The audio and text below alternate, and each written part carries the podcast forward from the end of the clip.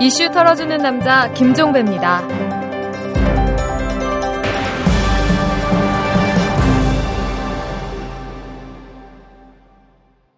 2월 3일 금요일에 전해드리는 이탈남입니다. 육군 군수사령부 소속의 한 부대가 부대장 서모 준장의 명의의 공문을 지난달 31일 하급 부대에 시달을 했다고 하는데요. 스마트폰의 종북 애플리케이션 삭제 강조 지시라는 제목의 공문이라고 합니다. 이 부대는 공문을 통해서 나꼼수와 애국전선, 각하 퇴임일 카운터 등 8개의 앱을 종북 앱으로 규정을 해서 삭제를 유도를 하고 매달 이를 확인하라 이렇게 지시를 했다고 합니다. 뜬금없다 못해서 황당하게까지 합니다. 뭐 다른 건 몰라도 종북 성격을 띠고 있다는 판단의 근거가 뭔지 도무지 이해를 할 수가 없습니다. 이 군의 시대착오적이고 구태의연하고 헛다리 짚기식의 사고 굳이 언급하지 않겠습니다. 입만 아프니까요. 오히려 한 가지 일을 환기해드리겠습니다. 뭐 이명박 정권 초기 때의 일이었죠. 금서 목록을 만들어서 장병들이 읽지 못하게 한 사건 다들 기억들 하실 겁니다. 이 덕분에 금서로 지정됐던 책들은 베스트셀러가 됐었는데요. 이렇게 돌아보니까 많이 아쉽습니다. 이왕이면 저희 이탈남도 종북 앱으로 규정해줬으면 얼마나 고마웠을까 이런 생각을 합니다. 자, 털기 전 뉴스로 시작합니다. 검찰이 구속된 김학인 한국방송예술진흥원 이사장이 18대 비례대표 공천을 받는 명목으로 지난 2007년 11월에 대통령의 친형인 이상득 의원 측에 2억 원을 전달했다라는 관계자의 진술을 확보를 했다고 합니다. 2007년 11월은 17대 대선을 코앞에 두고 당시 이명박 한나라당 후보가 야당 후보를 월등히 앞서가고 있던 상황이었죠. 이런 상황에서 18대 비례대표 공천을 담보로 2억 원의 공천 헌금이 건네졌다. 이게 검찰이 확보한 진술인데요. 당시 사무총장으로 공천을 총괄했던 이방호 전 의원은 CBS와의 전화 통화에서 전혀 사실이 아니다 이렇게 전면 부인을 했다고 합니다만 돈을 받았는지 안 받았는지는 일단 수사를 해보고 나서 판단을 합시다. 반기문 유엔 사무총장이 현지 시각으로 어제 이 팔레스타인 가자 지구에서 신발 투척 봉변을 당했다고 AP통신이 보도를 했습니다. 이 통신은 팔레스타인 수감자 가족 40여 명이 가자와 이스라엘 사이의 에레즈 지역에서 모여서 반 총장에게 공격적인 행위에 나섰다 이렇게 전했는데요. 이들 시위대들은 감옥에 수감된 자신들의 가족 사진과 함께 반기문 이스라엘 편드는 것은 지금으로도 충분하다라는 포스터를 흔들면서 반기문 총장의 행렬을 막았고 이들 가운데 3명이 반 총장의 차에 슬리퍼와 부츠를 던졌다고 합니다. 신발을 던지는 것은 이슬람 사회에서는 엄청난 모욕으로 2008년 이라크 바그다드에서 조지 부시 미국 대통령이 이라크 기자로부터 신발 투척을 당한 것에서 유래한 건데요. 우리나라의 신발 던지는 일만은 어떤 있어도 막아야 될 것 같습니다. 동기 여학생을 성추행한 고려대 의대생 3명에게 항소심에서도 실형이 선고가 됐습니다. 서울고등법원 형사 8부는 고려대 의대생 3명 가운데 박모 씨에게는 징역 2년 6월, 한모 씨와 배모 씨에게는 징역 1년 6월을 각각 선고를 했습니다. 모두 1심과 같은 형량입니다. 또 3년간 이들의 신상을 인터넷을 통해 공개할 것을 명령을 하고 범행에 사용된 디지털 카메라를 몰수를 했는데요. 자, 이렇게 되면 이제 대법원 심리만 남았죠? 빨리 끝냅시다. 연일 계속되는 혹한 속에서 한 사건이 발생을 했습니다. 44살 먹은 아저씨가 지난 1일 밤 10시경에 피자를 시켰는데요. 하지만 길은 빙판길이었습니다. 피자집 배달원인 18살의 주모군은 어쩔 수 없이 오토바이를 살살 몰았습니다. 이 덕분에 피자가 식어버렸다고 하는데요. 이에 격분한 아저씨가 피자집으로 찾아가서 거칠게 항의를 하다가 경위를 설명하는 주모군에게 식은 피자 너나 먹어라 이렇게 말하면서 피자 두 조각을 코와 입에 억지로 쑤셔넣고 머리에 문질렀다고 합니다. 과연 내 새끼가 그리고 내 조카가 피자 배달원이었다 해도 이렇게 했을까요? 역지사지의 아량이 필요한 때입니다. 지금까지 털기전 뉴스였습니다.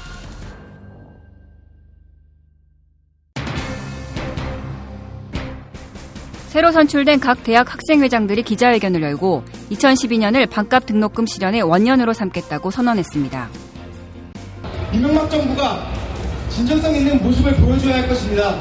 반값 등록금을 실현해내지 않는다면 우리 더 큰 결의를 모아 실제 학교들에서는 그냥 검토하는 수준으로 운영을 하기 때문에 실제 그 등록금을 책정하는 과정에서 학생들이 본인들의 의사를 반영했다라고 느끼기가 어렵고 이런 가운데 국내 국공립 대학들이 사실상 강제 징수해온 기성회비는 법적인 근거가 없어 학생들에게 돌려줘야 한다는 법원 판결이 나왔습니다. 기성회비를 내지 못하면은 등록이 안 되고 있는 게 지금 상황입니다. 불합리하게 징수된 기성회비 전액을 반환 받을, 받을 때까지 투쟁하도록 하겠습니다. 당사자인 전국의 대학생들, 소멸시효의 10년에 포함된 수많은 서울대 학생들을 대상으로 추가적으로 소송인단을 모집할 계획입니다. 자, 대학 등록금 참 익숙한 문제죠. 동시에 징글맞은 문제이기도 합니다. 학생과 학부모는 대학 등록금 때문에 허리가 휘다 못해서 부러질 지경이라고 아우성을 치는데 대학 당국은 말할 것도 없고요. 정부 또한 획기적인 대책을 내놓지 않고 있습니다. 뭐 물론 제자리 걸음만 하는 건 아닙니다. 이 최근 들어서 몇 가지 의미 있는 변화가 나타나고 있습니다. 서울시립대가 반값 등록금을 구현을 했고요. 법원은 국공립대의 기성회비를 돌려주라 이런 판결을 내리기도 했습니다. 자 어떻게 봐야 될까요? 이 가랑비에 옷 젖는 줄 모른다고 이렇게 하나하나 바꾸고 만들어 가다 보면 반값 등록금이 구현되는 걸까요? 아니면 이런 생각 자체가 순진한 걸까요? 자 오늘은 대학 등록금 문제를 한번 탈탈 털어보도록 하겠습니다. 지금 제 옆에는 안진걸 반값 등록금 국민본부의 정책팀장이 나와 계십니다. 자 안녕하세요. 네, 안녕하십니까. 네. 등록금 문제 참 오래된 문제이고 참 민생에 직결되는 문제인데 획기적으로 네네. 풀리지는 않고 있습니다. 자, 그럼에도 불구하고 제가 좀 전에 이제 그 말씀을 드린 대로 몇 가지 의미 있는 변화는 있는 것 같은데 한번 좀 하나하나 짚어보죠. 먼저 네네. 기성회비 문제인데 네네. 기성회비를 말 그대로 풀면 기성회에 내는 회비죠. 네 네, 맞습니다. 저도 대학은 나왔는데 예. 대학 다니는 4년 동안 기성회를 본 기억이 별로 없는 것 같은데 아. 기성회가 어떤 조직입니까? 혹시 사립 나오셨어요? 네. 나오셨어요? 사립 나왔습니다. 1999년도 절에 졸업하셨죠? 네. 그러면 그때 있었습니다. 있었죠. 있었는데 네. 사람들이 이제 수업료인 줄 알고 그냥 내는 거죠. 안 내면 또 퇴학시키니까 내는 건데 음. 한자를 보면 기방기자, 이룰성자, 모임 해자거든요. 네. 그러니까 예 전에 육성회나 사친회처럼 네. 야, 참 가난한 시절에 국가가 교육을 책임져야 되는데 돈이 없다는 이유만으로 음. 학생 학부모에 떠넘긴 거죠. 음흠. 그러니까 말은 그런데 이제 기반을 조성하는 회비다 이런 겁니다. 그러니까 기성회비의 네. 성격을 알기 위해서는 기성회가 어떤 조직인지를 알아야 네. 뭐 하는 조직입니까? 학교를 도와주는 사적 조직입니다. 학교를 네. 도와주는 사적 조직. 법적 근거가 전혀 없고요. 예. 다만 문교부 훈령으로 네. 1963년도에 만든 건데 그 전부터 뭐 사치는 육성이 있긴 있었습니다. 그러니까 그렇죠. 육성회가 학교가 힘드니까 학부모들이나 돈문들이 돈을 모아서 건물을 하나 지어주자 이런 아주 익숙했던 어렸을 때 들었던 그런 조직인데 자발적인 사조직이면 그 네. 자발적으로 회원 가입해서 회원 가입한 사람만 내면 되는 게 네, 회비 네, 아닙니까? 네, 근데 어느 날 강제 징수한 거죠. 강제 징수를 해서 예. 이번에 법원에서 어 4,219명의 학생들이 음. 어 1월 저기 작년에 소송을 냈는데 올해 1월 27일 날 부당이득이다. 법적 음. 근거 없다. 10만 원씩 돌려달라고 예. 판결을 낸 거니까 굉장히 획기적인 판결이 난 거죠. 그러니까 이거는 국 공립대에만 한정된 판결이죠. 예, 왜냐하면 사립대는 1990년도 즈음에 예. 기성회가 하도 문제가 되니까 음. 기성회를 폐지하고 수업료로 그대로 흡수를 합니다. 흡수를 그러니까 해버렸고. 조산모사 전술을 쓴 건데 예. 그때 이제 우리 당시 학생들이 항의는 했지만 역부족이어서 그냥 넘어가게 된 건데 음. 이번 국공립대만큼은 또 폐지하고 수업료를 흡수하면 아무 아무런 변화가 없는 거잖아요, 사실상. 국력의 표- 차이가 없어지는 거죠. 네네. 예. 그러니까 이게 국가가 교육을 책임져야 됨에도 불구하고 학생 학부모에 떠넘긴 연원이 있었기 때문에 네. 이번에 폐지 수업료로 흡수하면 절대 안 된다. 그동안의 국가의 잘못까지 뒤- 감안한다면 예. 오히려 기성예비를 전격 폐지하고 수업료만 받으면 되는데 음. 사실 수업료의 비율이 13% 14%밖에 안 됩니다. 어. 전체 예산에서 그러니까 그러면 국공립대 문을 닫아야 되는 굉장히 황당한 문제가 지금 발생하게 되어 있거든요. 음흠. 그래서 앞으로 이 문제에 대한 해법이 굉장히 중요하고 이 문제가 등록, 등록금 문제하고 연동돼 있기 때문에 어차피 잘 됐다. 전 사회적으로 지혜를 모아서 음. 예. 서울시립대 방식의 반값 등록금처럼 음. 어, 국가가 예산의 한 40%를 내고 대학들은 한 10% 인하를 하고 예. 우리나라 학생 학부모들이 저는 너무 착하다고 생각합니다. 유럽처럼 무상교육 해달라고 말을 안 해요. 네. 반은 내겠다는 겁니다. 예. 너무 착하시죠. 음. 그냥 국가는 교육에 책임져라 다 내라가 아니라 반은 낼 테니까 음. 국가가 한 40% 나머지 10%는 대학이 감당해라는 음. 굉장히 합리적인 해법을 내놓으신 거거든요. 음. 이것도 안 하면 진짜 이건 나쁜 놈들이라고 할 수 있습니다. 자, 일단 그 서울 시립대 문제는 이게 워낙 주목 대상이니까 좀 이따가 따로 짚도록 하고 네. 기성회비 얘기를 좀 다시 갔으면 좋겠는데 그러니까 국공립대 한정이 된 게 사립대 같은 경우는 1999년에 기성회비라는 명목을 없애버리고 네. 그걸 수업료에 이제 편입을 시켰으니까 예외가 되는 건데 네, 네, 네. 국공립대는 기성회비라는 명목으로 계속 걷어왔다라는 거죠. 네, 맞습니다. 그러니까 이번에 이제 법원에 철퇴를 맞았다 이런 네, 이야기가 되는. 건데 네. 그냥 법원 판결 요지는 회비 납부가 의무 규정이 아닌데도 강제히 징수한 게 문제가 있다 이거 아닙니까? 네, 네, 네, 네. 그러면 앞으로 기성회비라는 명목으로는 강제 징수를 할 수 없다는 얘기가 되는 거죠. 네, 그러니까 지금 이게 형사법 행정적 처벌이 아니라 네. 그냥 민사적 판결은 났기 때문에 예. 국공립대에서 지금 다시 징수를 하려고 합니다. 올해 1학기 등록금 입학금 있지 않습니까? 예, 예. 근데 사실 법원이 부당하다 판결했기 때문에 사실은 걷어서는 안 되는 돈이죠. 부당하다고 나왔으니까 음흠. 법적 근거인데 음.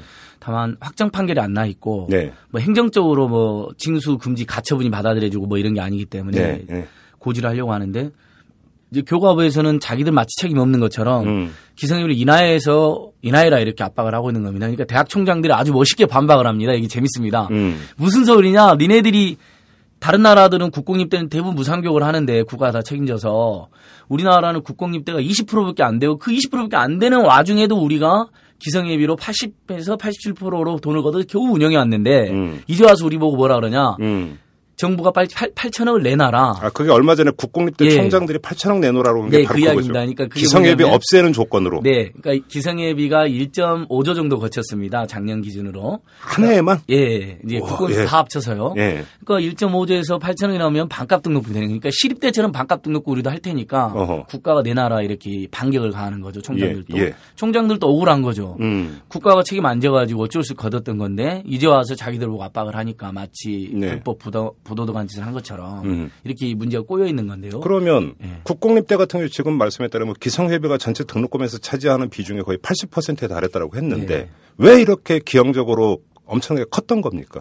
그러니까 이제 수업료는 네. 국공립대다 보니까 수업료에 대한 직접적 규제를 받습니다. 어. 수업료는 이렇게 되어 있습니다. 우리가 수업료를 내잖아요. 국공립대 다니는 학생. 예. 국고로 들어갑니다. 아, 일단 그게 다시 국립대로 가는 겁니다. 예. 아, 정식 예산 회계에 들어가는 거고요. 음, 음, 음. 기성예비는 국가로 안 갑니다. 어. 그냥 대학의 기성에 계좌에 있는 거죠. 예. 사적 계좌니까. 쌈짓돈이 되버리는 네? 그러니까 대학 입장에서는 수업료는 올리기도 힘들고 물가 정책이라든지 뭐 그렇죠. 국가의 눈치도 봐야 되고 회계 예결산도 꼼꼼히 받아야 되는데 국가로부터 눈치도 안 보이고 마음대로 거둘 수도 있고 국고로도 기속이 안 되기 때문에 네. 막 걷기 시작합니다. 그래서 지난 5년간도 보면 수업료는 5%밖에 안 올랐습니다. 제가 열심히 투쟁을 했었잖아요. 등록금 못 올리게. 음. 예, 예. 기성예비는 30%나 올랐거든요. 어. 이런 식으로 하다 보니까 기성예비가 작게는 80% 많게는 87%까지 차지하는 굉장히 황당한 음. 문제가 발생하는 것이죠. 그러니까 왜 제가 여쭤보냐면 저는 사립대를 나왔지만 예. 제가 대학교를 다닐 때 제 기억이 지금 정확한지는 잘 모르겠지만 그한 학기 등록금 한 55만 원 했었거든요. 네네네. 그때 제 기억으로는 수업료가 40만 원, 기성회비가 15만 원 이랬던 걸로 네, 저는 네, 기억을 네. 하는데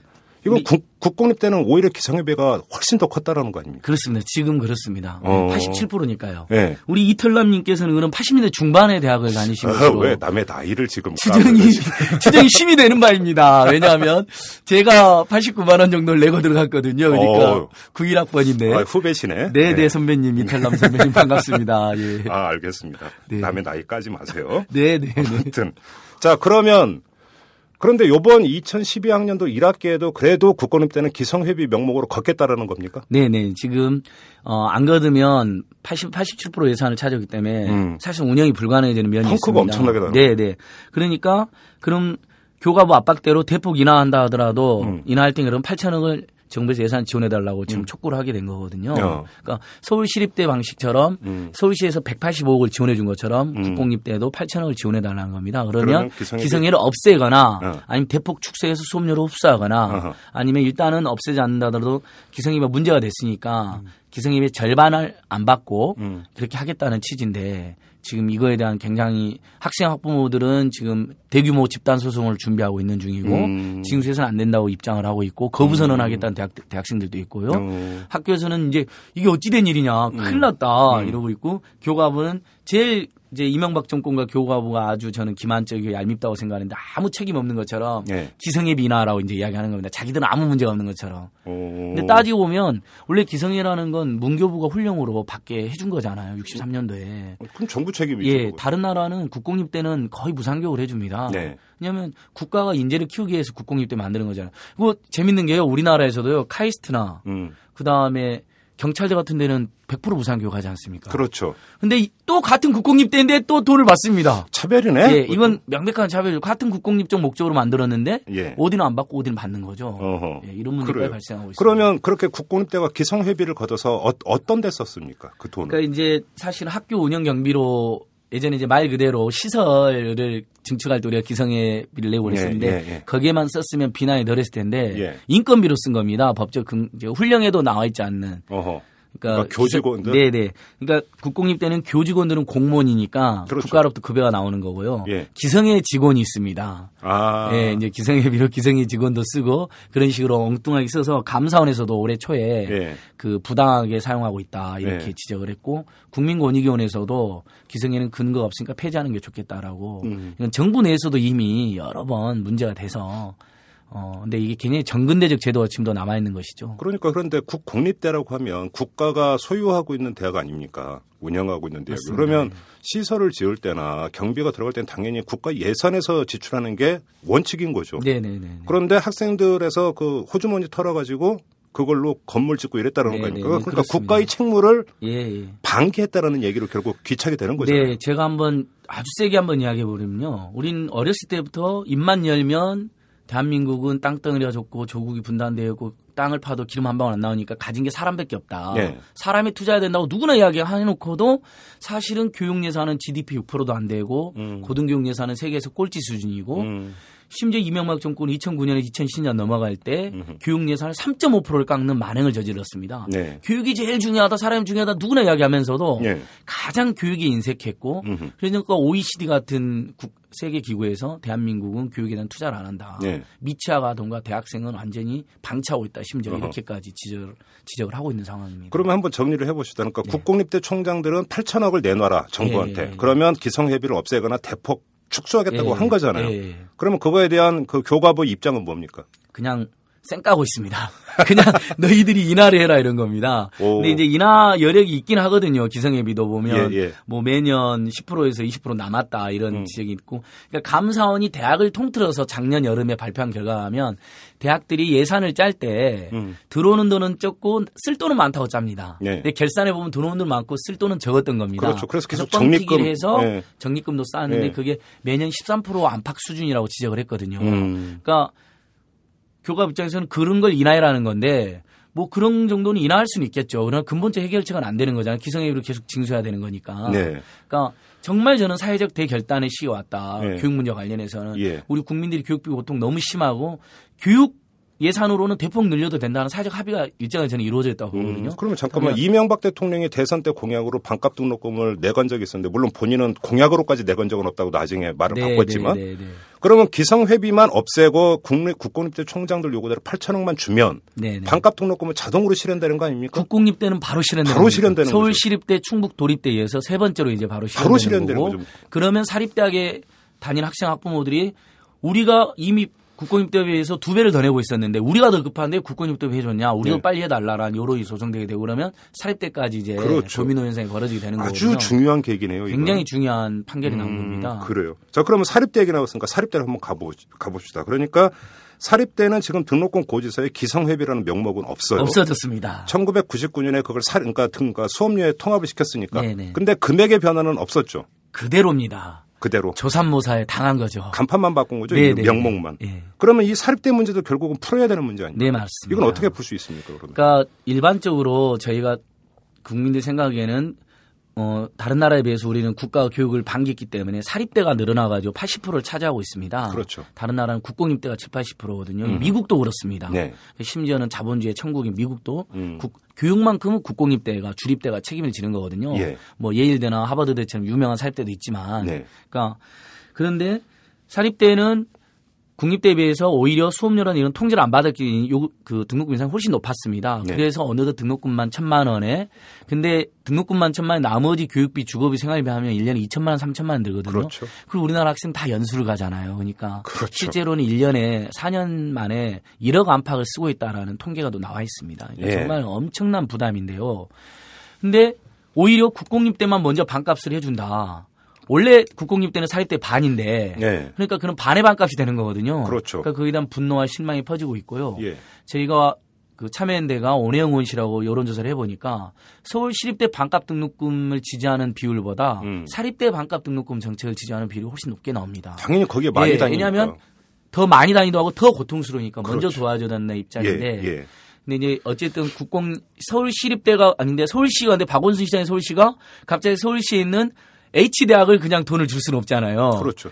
서울시 차원에서 할 수 있는 게 시립대만 도와줄 수가 있으니까 시립대 반값 등록 된 거거든요. 음. 그러니까 이제 이런 현상이 발생한 게 된 건데 급한 더 급한 사립대가 오히려 후순위로 몰려 있는 음. 밀려 있는 상황인데 자, 그러면 여기서 한번 가정을 해봅시다. 이미 법원 판결이 나왔으니까 기성회비 명목의 징수는 안 된다라고 만약에 법을 개정을 하고 네. 내지 기성회비 그러니까 근데 사, 그러니까 사립대는 명목이 없으니까 네. 기성회비 성격의 돈은 일체 징수할 수 없다고 만약에 법으로 명시한다고 가정을 해 봅시다. 네. 그런다 하더라도 사립대 입장에서 우리는 기성회비 안 걷는다. 그냥 다 수업료다 해버리면 네. 법적 근거를 들이대기가 쉽지가 않은 네, 네, 문제가 네. 있잖아요.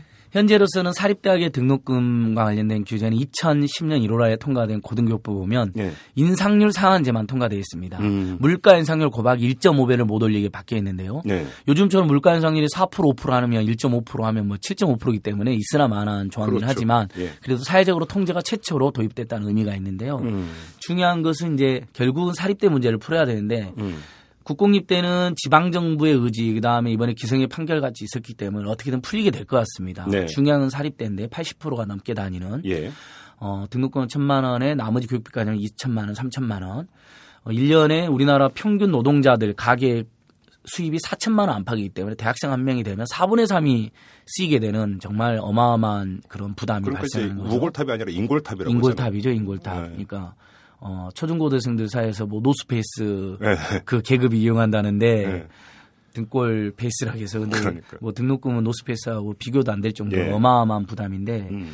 전 사회 근데 이렇게 돼 있거든요. OECD 국가에서 보면 대부분 그 고등교육의 비용을 누가 분담하냐? 공적 부담이 80%입니다. 음. 사적 부담이 20%밖에 안 됩니다. 우린 네. 정반대로 사적 부담이 80%, 공적 부담이 20%. 여기에 네. 문제 핵심이 있고 OECD 아래서 계속 매년 대한민국은 미취학 아동과 예. 고등교육에 대한 투자를 안 한다. 음. 굉장히 소홀하다. 문제가 많다. 지적합니다. 음. 그래서 사립대학이지만 사실은 말만 사립대학이지 이미 국가 예산 3% 정도 들어가고 있고 네. 준조세 성격인 등록금 70% 정도 쓰여지고 있고 예. 또 사회적 기부도 많이 이루어지고 있거든요. 예. 그러니까 공적인 역할을 하고 있는 거기 때문에 음. 국가 예산을 40% 정도 투입을 하면 사립대학들도 양심껏 10% 정도 인하하고 음. 감사원이 지정한 것처럼 13% 인하하면 좋고요. 13% 정도 인하하고 나머지 37%를 국가가 내고 나머지 50%는 학생 학부모 내면 예. 뭐 시립대형 반값 등록금 모델이 사립대학에도 완성된다. 그러니까 국가 예산을. 투입을 하자.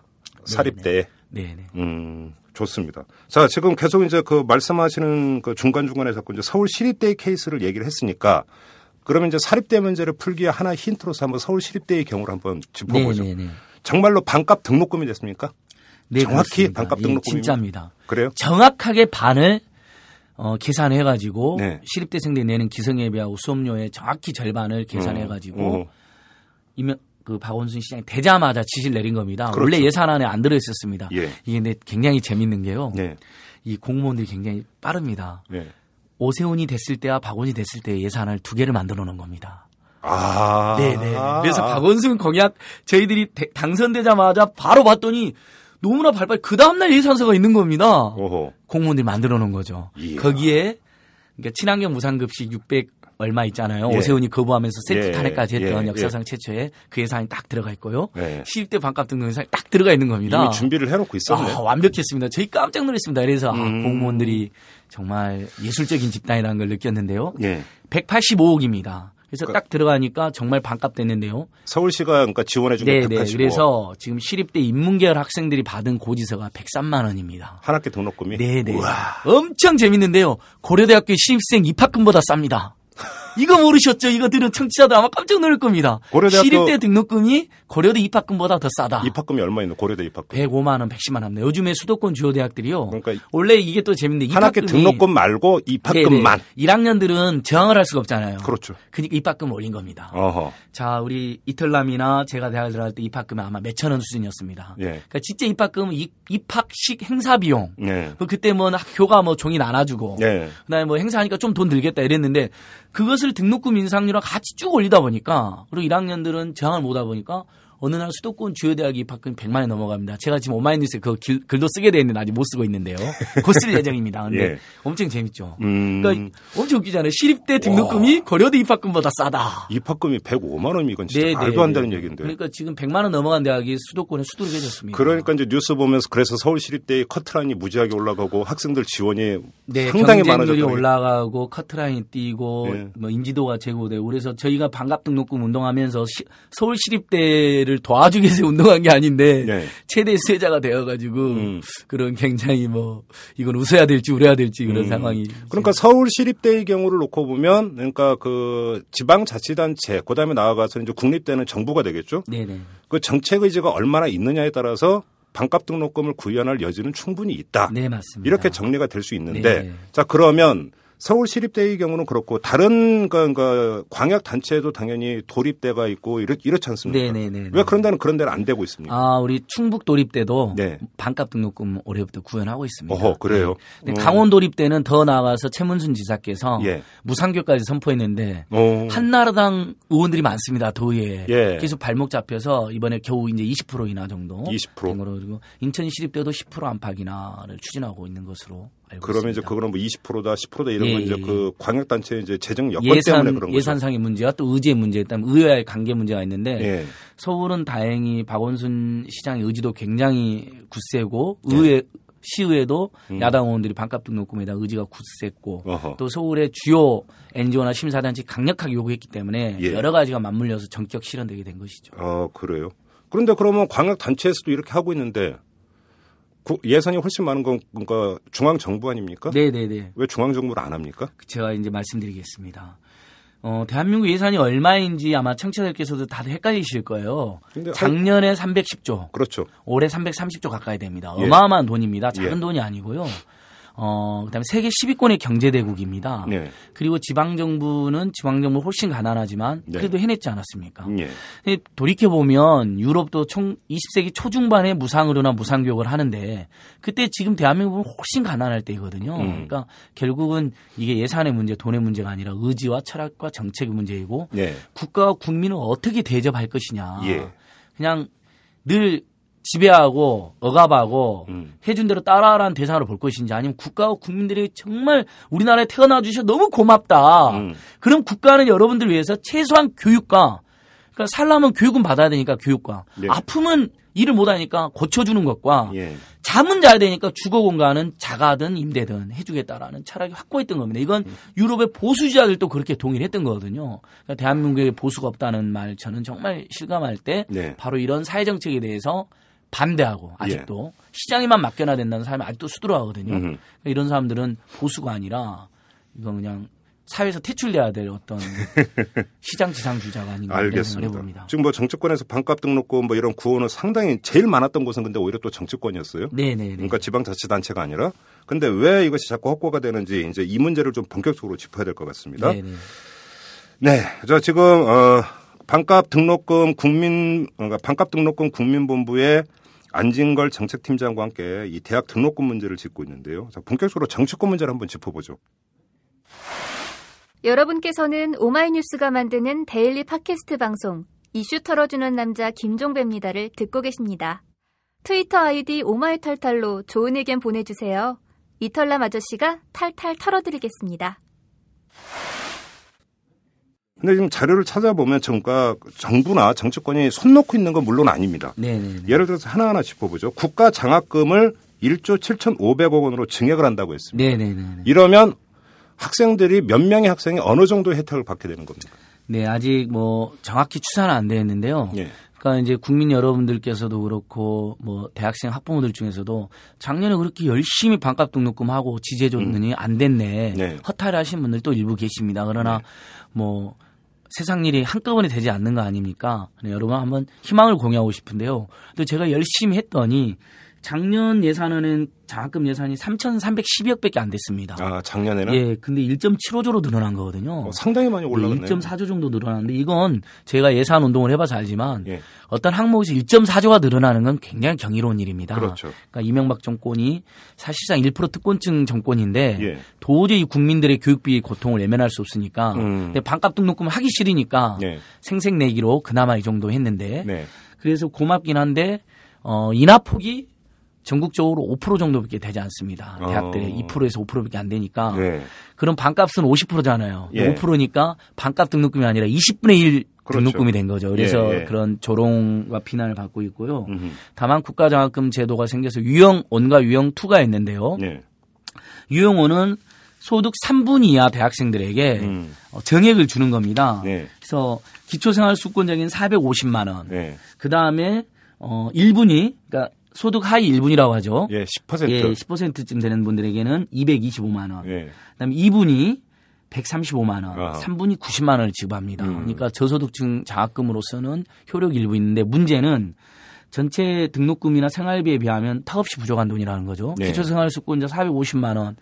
가장 가난한 계층들인데 1년 등록금만 1000만 원, 생활비 2천만 원 정도 될 텐데 턱없이 부족하기도 하고. 네. 그다음에 성적 기준을 비학점을 기준을 적용합니다. 어허. 그러니까 근데 저소득층 학생들이 상대적으로 휴학이나 알바를 많이 하기 때문에 공부할 시간이 그만큼 엄격한 적죠. 상대평가제를 도입하고 있기 때문에 공부를 해서 원래 A나 B를 맞아야 될 학생들도 상대평가제 되면 순위가 밀려서 C 그렇죠. 플러스가 되는 경우가 아주 비일비재하거든요. 예. 그러니까 가난한 학생들이 상대적으로 상대평가제에서 불이익을 받을 가능성이 높기 때문에 네. 이 비학점 기준 예. 25% 정도가 비미만을 맞는 것으로 지금 추정되고 있거든요. 음. 그러니까 그 안에 저소득층 상당히 있는데 네. 이중 삼중의 고통이 또 되고 있다. 예. 국가에 장학금 맞는다 해서 신나게 신청했더니 너 비가 안 되니까 배제됐다. 이렇게 음흠. 되는데 장학재단에서도 지금 작년 10월 30일까지 신청을 했거든요. 네. 무려 110만 명의 대학생이 신청을 했습니다. 음. 정말 힘든 겁니다. 음. 대학생들이 절반 실제 한국의 대학생은 300만 명쯤 되고요. 음. 실제 등록한 학생은 한 200만에서 220만 되거든요. 네. 3분의 1은 휴학을 합니다. 하도 힘드니까 또 군대도 가야 되고. 근데 그 중에서 50%가 넘게 신청을 했다는 건 음. 정말 장학금에 등록금에 목매달고 있다는 거 우리가 알 수 있잖아요. 그러니까 장학금이라는 본래의 뜻이 공부를 장려한다는 뜻이니까 네네. 공부 잘하면 주는 게 아니라 그렇죠. 공부를- 공부를 장려하고 공- 공부할 수 있는 환경을 네, 만들어주기 위해서. 주는 돈이 장학금인데 네, 네, 네. 그게 아니라는 거죠. 근데 우리나라는 공부를 잘하면 주는 돈으로 바뀌었는데요. 그렇죠. 예. 그러다 보니까 부잣집 아이들이요. 휴학 알바 안 하고 공부 열심히 해서 성적 장학금에 다 받아가는. 그러니까 양극화라는 게 생활 세계에서도 아주 묘하게 지금 가속화되고 있는 겁니다. 그렇죠. 예. 가난한 집 아이들은 정말 힘들게 대학 다니는데 그래서 휴학 알바하는데 성적상 불이익 때문에 성, 장학금에서도 배제되는 이런 예. 황당한 문제가 지금 발생하고 있는 것이죠. 그리고 또 하나 네. 든든 장학 든든 학자금이라고 있죠. 네. 근데 취업 학자금 상한제라고 하기도 하고요. 예. 든든 장학금이라고 하는데 쉽게 말해서 등록금 후불제입니다. 나중에 돈 벌어서 갚아라는 건데 음, 음. 굉장히 그 말을 어렵게 취업 학자금 상한제라고 현 정권이 쓰고 있죠. 그러면 지금 저 그 정부 발표를 보면 아무튼 든든 학자금 대출을 받았는데 군대 갈 경우에는 군 복무 기간 동안은 이자를 안 내도록 해주겠다. 네네. 지금 이런 게 있는데 일단 여기서 제가 그러니까 이건 그러니까 괜찮은 제도인 것 예, 같은데 예, 예. 일반 학자금 대출이 또 있죠.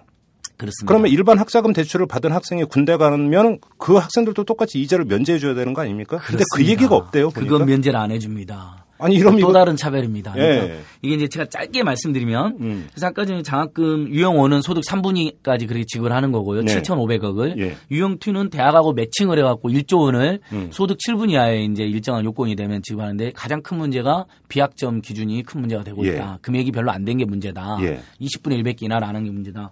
그다음에 이제 ICL 취업 학자금 상환, 취업 후에 학자금을 상환한다는 제도인데 원래 등록금 후불제라는 아름다운 말이 있고 쉬운 말이 있는데 음. 이걸 교수 노조나 야당이나 시민단체가 썼으니까 이명박은 그 말을 쓰기 싫은 겁니다.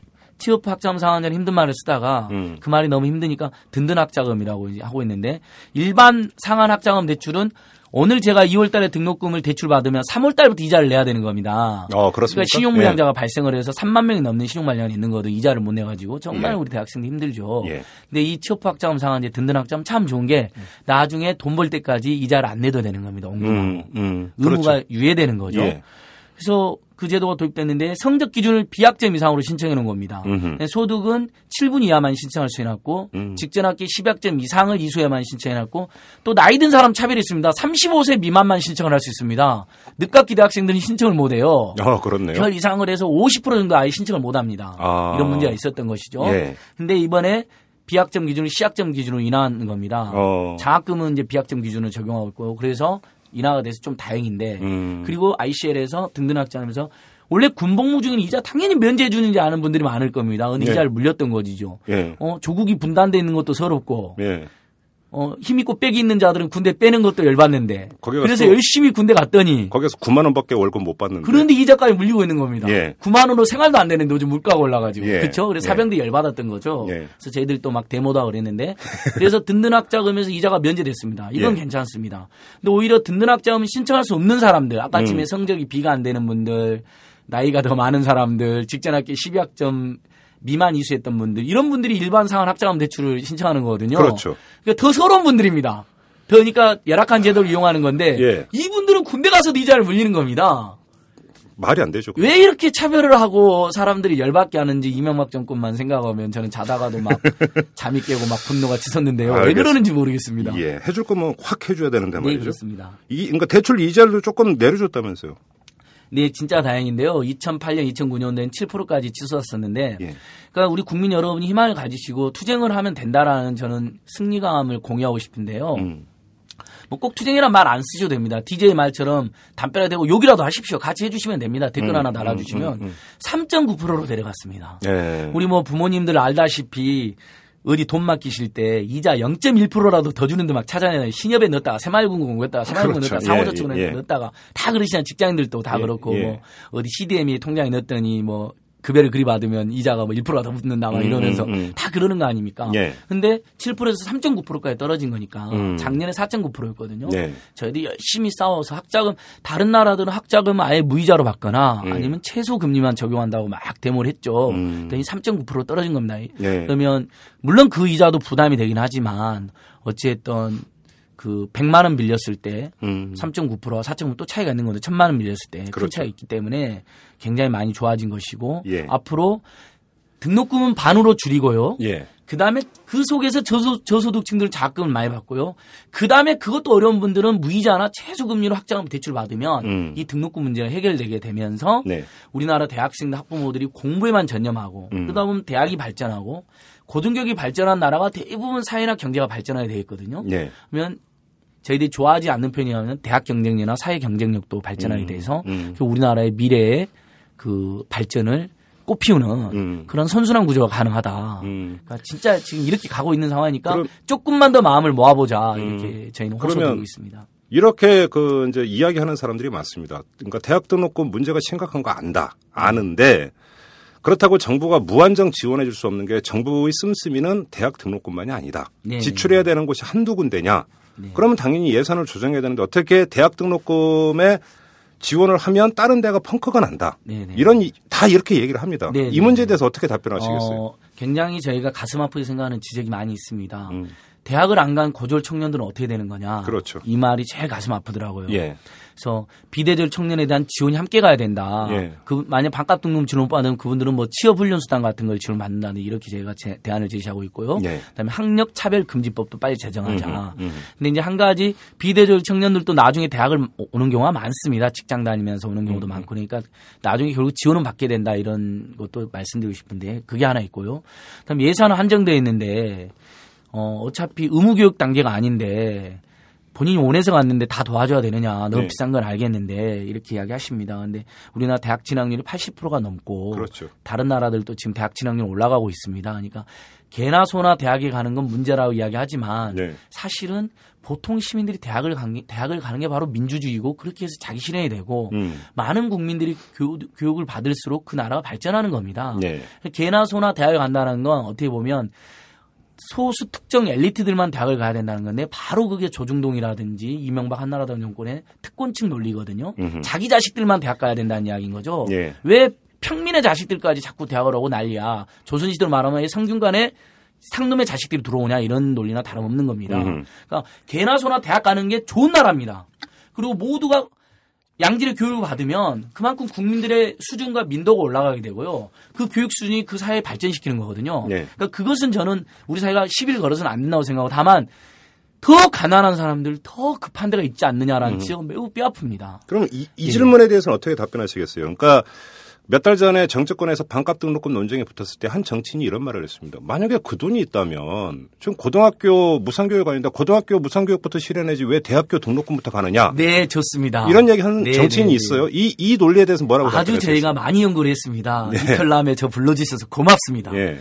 자, 저희가 설문조사도 해봤습니다. 반값 등록금에 대한 지지율 음. 85% 90% 나옵니다. 네. 근데 고교 의무교육 무상교육에 대한 지지율은 70%밖에 안 나옵니다. 음. 왜 그런 거 하냐면요. 그리고 저도 솔직히 처음에 이 운동을 했을 때는 고교 의무 교육을 먼저 하고 반값 등록을 해야 된다라고 생각하고 지금도 그런 생각 갖고 있거든요. 네. 근데 우리 국민들이 정말 대단하다고 저는 생각하는 게요. 예. 고등학교 등록금 1년에 150만 원 안팎이거든요. 예. 내가 아무리 가난해도 그 돈은 냅니다. 음. 이렇게 생각하시는 겁니다. 음. 근데 우리 애가 대학 가면 내가 감당을 못 하니까 음. 일단 반값 등록도 하자는 겁니다. 예. 이런 여론이 조성되어 있고요. 음. 어, 그 다음에 교육의 발전상 고교 의무화가 먼저 되는 게 맞죠. 예. 그 다음에 대학이 반값 등록하나 나중에 우리가 여력이 되면 유럽처럼 무상교육하는 예, 게 맞는데 예. 어, 어쨌든 아까 말씀드린 것처럼 어, 대학에 대해서 보편적으로 대학을 가는 그런 저희 문화가 조성되어 있고 음. 또 그게 한국 사회 발전의 동력이기도 하기 때문에 네.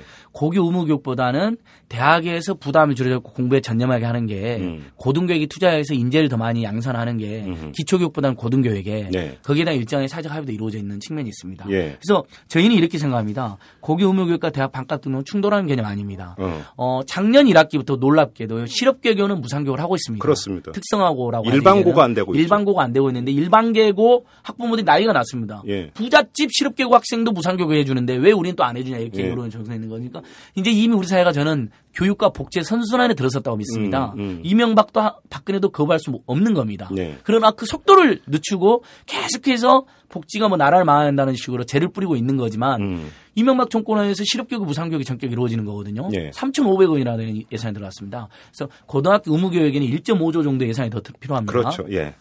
자, 저희는 이렇게 제안드리고 싶습니다. 한국 사회에서 교육이 가장 중요하고 교육비 때문에 가장 우리 국민들의 고통이 크다면 음. 어느 정도냐면 출산을 포기한 이유가 뭐냐? 43% 교육비 탓이라고 답했습니다. 그렇죠. 예, 교육개발연구원의 정식 조사입니다. 그 다음에 어, 보건사연구원에서 조사했습니다. 태어나서 대학 졸업 때까지 얼마나 드는지 아냐? 3억 원 안팎이 드는 걸로 되어 있습니다. 자식 한 명당. 네, 네. 그러니까 둘을 안 나는 겁니다. 네. 제 주변에도 둘 안 나는 사람이 수두로 가거든요. 예. 근데 이명박 정권은 셋 나면 도와준다고 합니다. 다 예. 요구합니다. 예. 졸라. 얘 셋부터 도와주냐 예. 이러면서 그렇죠. 예. 그러니까 1점 고교 의무교육가 1.5조 대학 반값 등록금에 어 전체 등록금이 14.4조인데 3조가 등록금 자금으로 쓰여지기 때문에 반값 등록금 한도 5.7조가 필요합니다. 예. 근데 그 중에서 대학이 1조 정도를 내주면 4.7조만 정부가 더 내면 되는 겁니다. 네. 근데 이미 어 올해 예산안에 1.8조 정도가 포함됐기 때문에 음. 반값 등록하는데 3조 안팎이면 지금 바로 가능하거든요. 네. 그래서 이번 총선에서 야권이 압승을 해가지고 예. 6월달 임시국회에서요 예. 추경 예산에 3조만 편성하면 그리고 고교 의무교육 1.5조만 편성하면 본 예산으로 음흠. 그럼 내년부터 음. 빠르면 2학기부터 2학기부터 사립대학의 반값 등록금이 되고 내년부터 고등학교 의무교육이 되는 거거든요. 무상교육이. 동시에 실시할 수 있다. 충분히 있습니다. 음. 제가 지금 말씀드린 것처럼 3조 1.5조면 4.5조면 되는 건데요. 네. 자, 대한민국 예산이 330조나 되는데 1%좀 더 쓰는 겁니다. 예. 부자 감세에 90조, 사대강 사업에 23조 썼는데 음. 거기에 쓰는 돈을 아끼고 이렇게 할 수도 있고요. 예. 그다음에 이미 결과론적으로 거기 다 썼는데 무슨 소리냐는 반론이 있습니다. 근데 보면 작년에 310조에서 올해 330조로 예산이 15조 정도 올라왔거든요. 325 정도로. 그러니까 이렇게 증액되는 예산이 있습니다. 내년에도 325조에서 아마 한 340조, 350조 정도 예산이 책정될 거예요. 네. 그 중에 제일 먼저 다른 예산 안 깎고도 음. 교육 예산 먼저 쓰는 거죠. 고등학교 의무교육에 1.5조, 대학 음. 반값 등록금에 3조 안팎.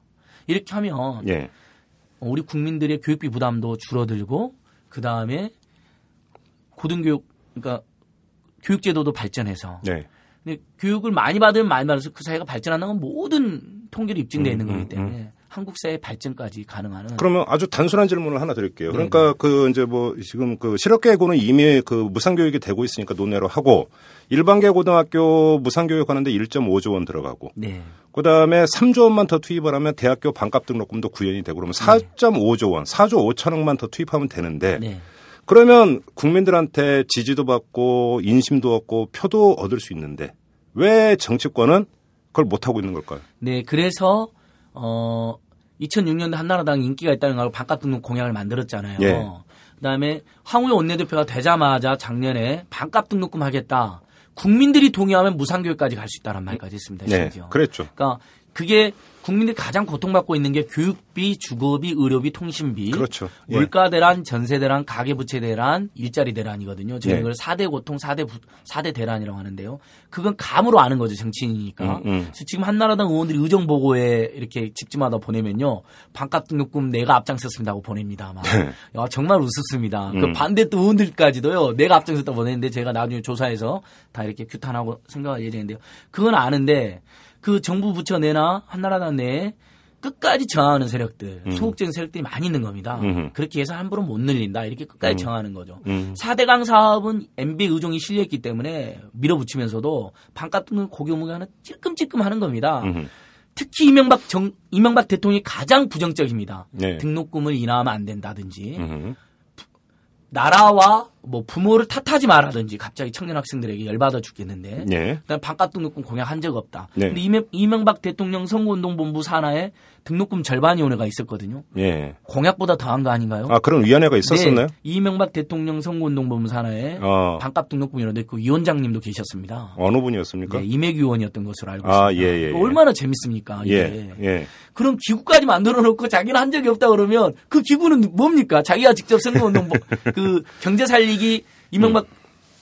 대통령 선거운동 본부의 산하에 경제 살리기 특별위원회를 만들고 자기가 본인이 직접 위원장 그, 아, 그 산하에 서민경제 핵심당에서 반값 등록금 특위를 만든 거거든요. 예. 그러니까 무슨 기구를 만든지도 모르고 나온 거죠. 음. BBK도 자기가 만들었지만 주어가 아니라고 이야기하신 것처럼 네. 자꾸 부인하는데 천재적 기질을 가지고 계시는 것 같은데 네. 그래도 정말 우리 국민들의 고통을 생각하면 그러셔서는 안 되고 지금이라도 교육비는 전, 전적으로 쓰자 이런 건 음. 저는 정말 철학의 문제라고 생각하고 예. 1% 특권층 정권이라고 생각하는 게 제가 말씀드렸잖아요. 2009년도 2010년도 예산을 짤때 네. 십몇 년 만에 최초로 교육 예산을 깎은 적이 있었습니다. 음. 2009년도에 추경 예산 대비 2010년 본 예산 3.5%가 깎였습니다. 어허. 교육비 이건- 깎였습니까? 예, 교육 예산. 음. 당시에 그래서 교대생들이 막 동맹여 길거리로 나오고 그랬거든요. 예. 십몇 년 만에 벌어지는 초유의 사태입니다. 어. 우리나라 국민들은 대부분 예산을 어디에 쓰냐고 물어보면요. 대부분 교육에 제일 먼저 쓰자고. 교육하고 일자리입니다. 음. 제가 하나만 더 말씀드리면요. 최근에 가장 뜨거운 이슈가 됐던 것을 몇 개만 살펴볼게요. 친환경 무상급식 사태 있었죠. 그렇죠. 반값 등록금 사태 있었죠. 예. 그 다음에 재벌 대기업들이 슈퍼마켓 진출해서 중소상인들 막 경련을 그랬죠. 정하는 예. SSM 사태 있었죠. 예.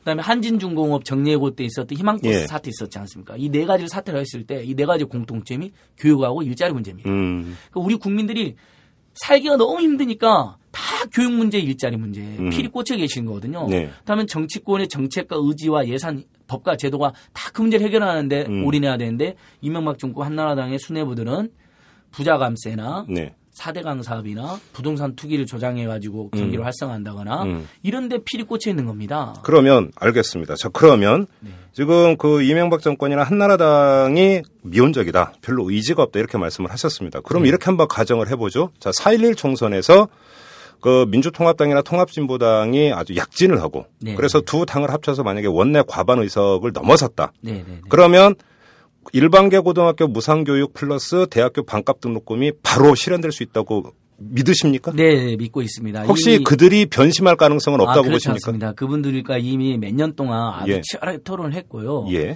그 특히 민주통합당의 뭐 관료 출신 의원들도 많이 계시잖아요. 그렇죠. 재정관료. 예. 그분들까지도 이제 반값 등록금은 시대적 대세가 됐다. 아, 그렇습니까? 시인을 하고 계시고 인정하고 계시고 본인들이 오히려 관료 때 못했다는 못한 측면에 대해서 사과도 하셨고요 저희한테. 음. 물론 또 이제 뭐 대선이 돼갖고 집권 여당이 되면 또 혹시 입장이 바뀔지도 모르겠지만 원래 직관 들어갈 때와 네, 나올 때가 다르다고 네, 근데 하니까. 그동안 너무 많이 산무일반이라 해서 약속을 너무 많이 했고 예. 도저히 이제 이건 지킬 수 없는 상황이고 음, 음. 국민적 지지도 굉장히 높고요. 음흠. 그다음에 보편적 복지의 상징이기도 합니다. 여와 야를 가르는 상징이기도 그러면 만약에 4.11 총선에서 그 지금의 야당이 그 이긴다면 바로 내년부터 바로 시행에 들어갈 수도 있다는 네, 이야기를 저희의 제안은 이겁니다.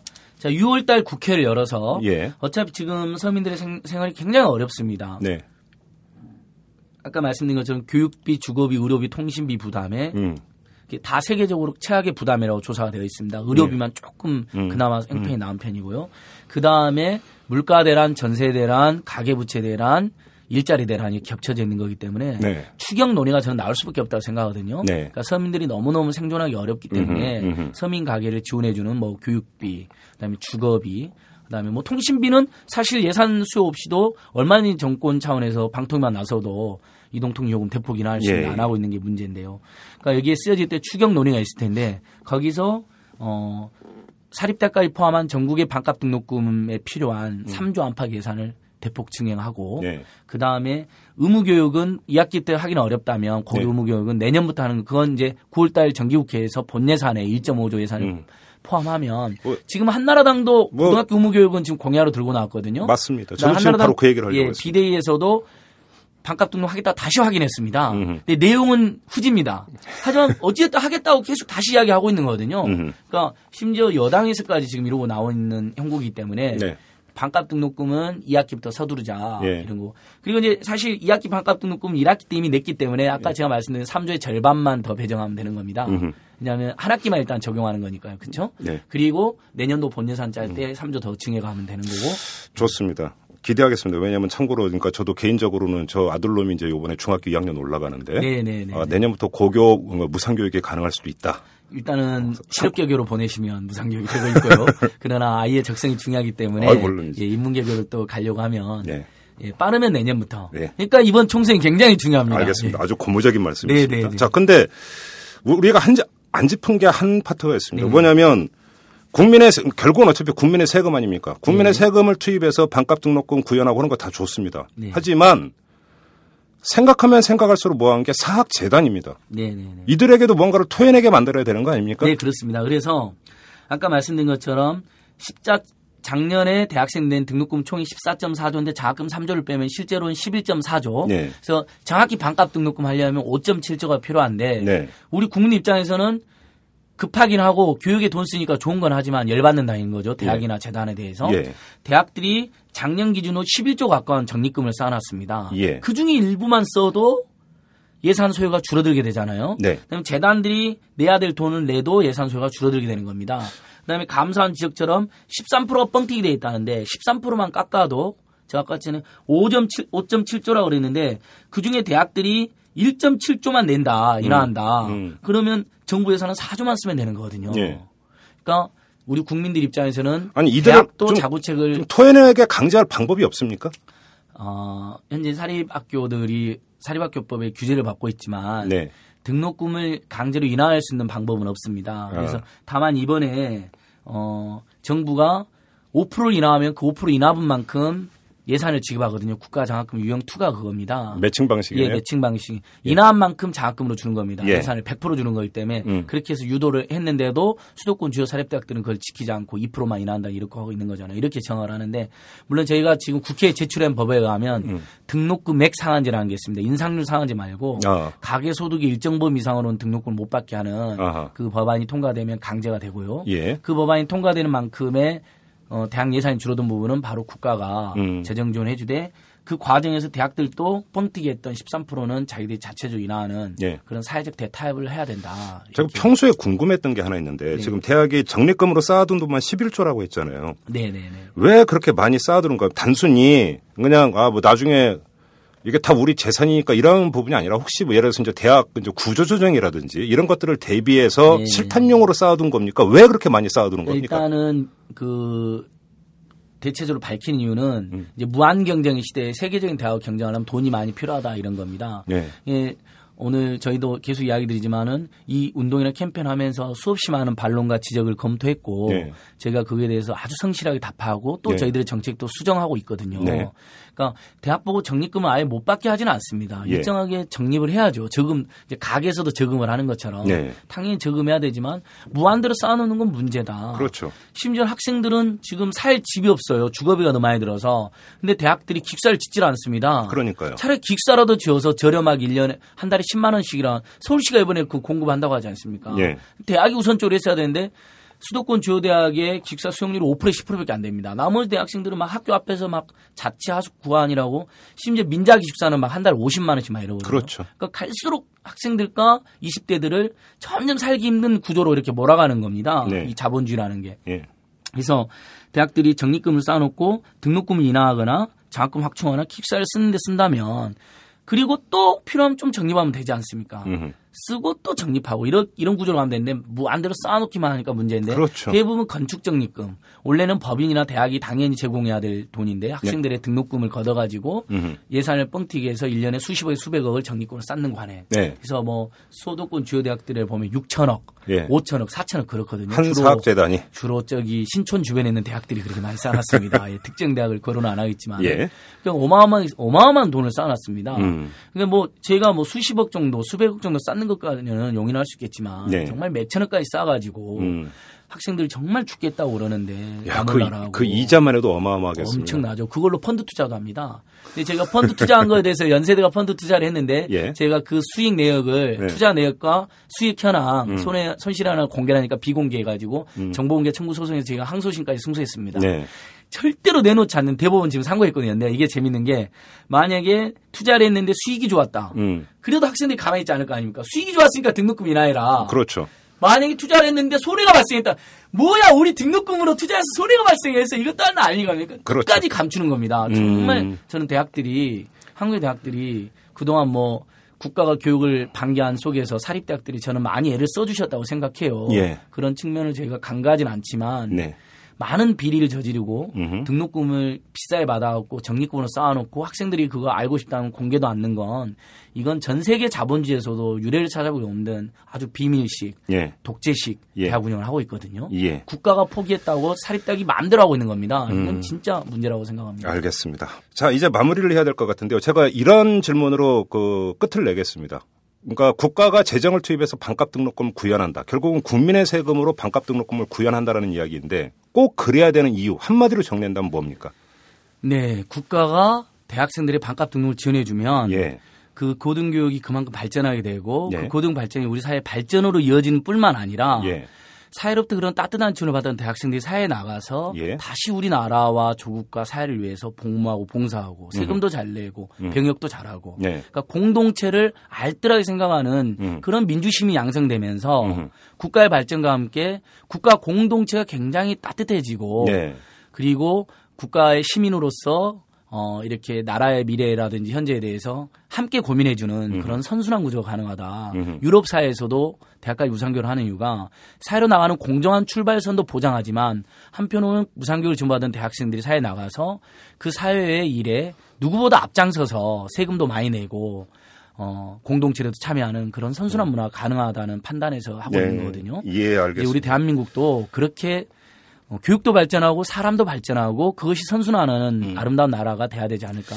결국 지금 안진걸 팀장의 말을 한마디로 정리하면 이것은 그 그냥 세금을 퍼서 도와주는 게 아니라 국가 입장에서도 투자다 이런 이야기가 되는 네, 거죠. 그렇습니다. 자, 바로 이 점, 이 점을 좀 그러니까 이 반값 등록금을 바라보는 데 있어서 관점에 아주 이제 중요한 힌트가 되는 이런 이야기인 것 같습니다. 네. 자, 이 말로 오늘 인터뷰를 마무리하도록 하겠습니다. 안진걸 팀장 고맙습니다. 네, 고맙습니다.